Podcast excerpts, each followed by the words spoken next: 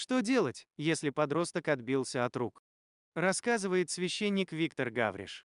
Ну, у меня была такая немножко забавная ситуация.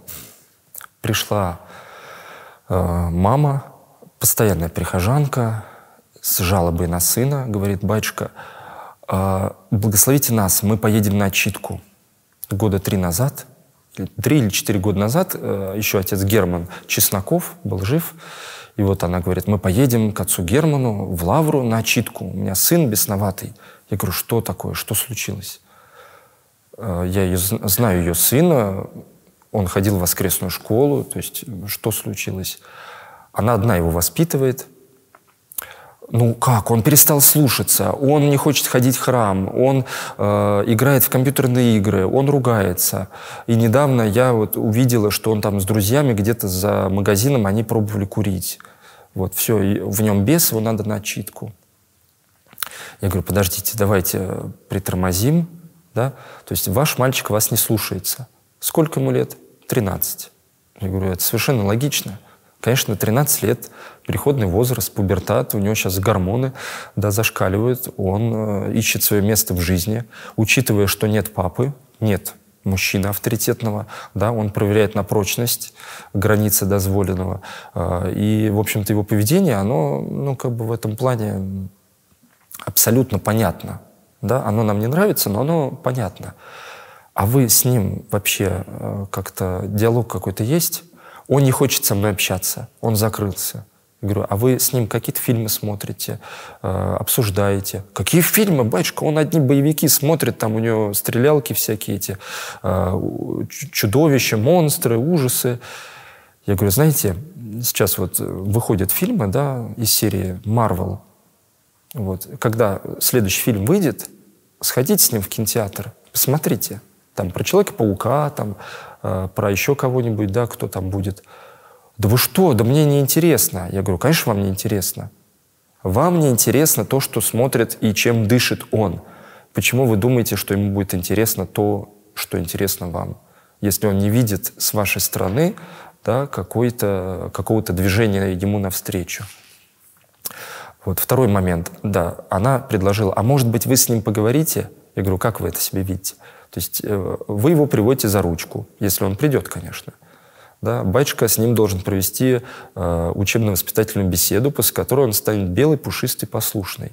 Но маловероятен такой исход. Мы с ним можем поговорить, но результаты я не гарантирую. Поскольку мальчик меня знал, он пришел. Мы с ним часа два сидели, разговаривали о том о сём. Конечно, он пожаловался, что вот мама, она вообще там меня не слышит, и она все время включает воспитателя, все начинает запрещать, отнимать. И у него, конечно, и учеба упала из-за этого всего. И мы с ним в какой-то момент все-таки нашли общий язык, какие-то точки соприкосновения.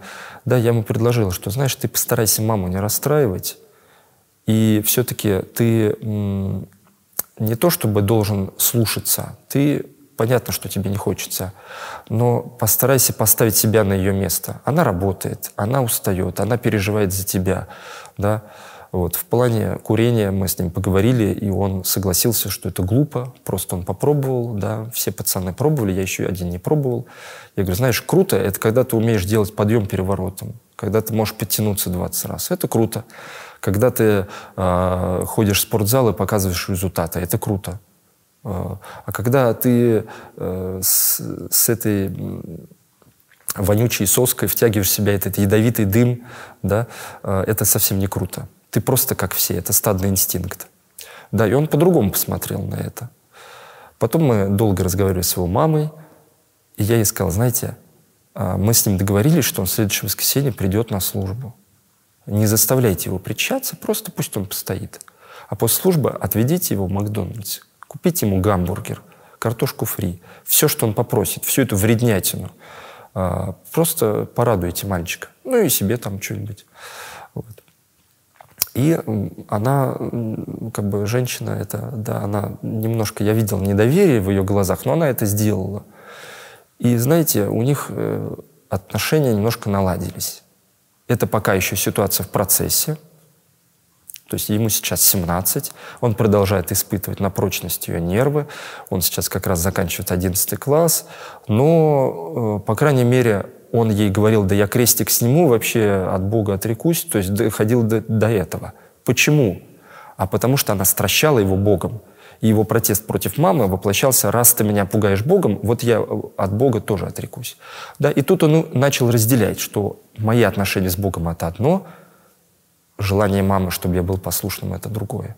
Вот мы иногда начинаем манипулировать, это свойственно всем, наверное, родителям, э, вообще старшему поколению. Мы пытаемся манипулировать ценными для нас религиозными какими-то аргументами, вот этой религиозной мотивацией для достижения вполне материальных земных целей. Послушание, хорошие оценки, что-то еще. Да, ну, результат какой? Результат неутешительный.